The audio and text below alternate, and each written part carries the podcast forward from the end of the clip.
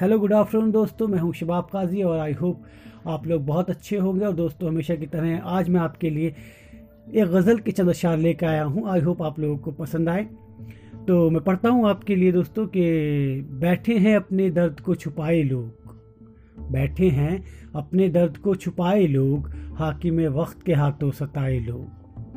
बैठे हैं अपने दर्द को छुपाए लोग, हाकिम वक्त के हाथों सताए लोग, कहर बनकर टूटे मेरी बस्ती पे रात, कुछ अपने कुछ पर आए लोग।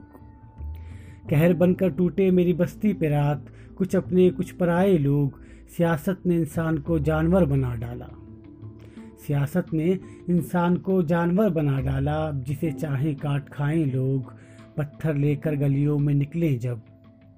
पत्थर लेकर गलियों में निकले जब पहले घर से अपने शीशे हटाएँ लोग जो निकले हैं जन्नत की तलाश में।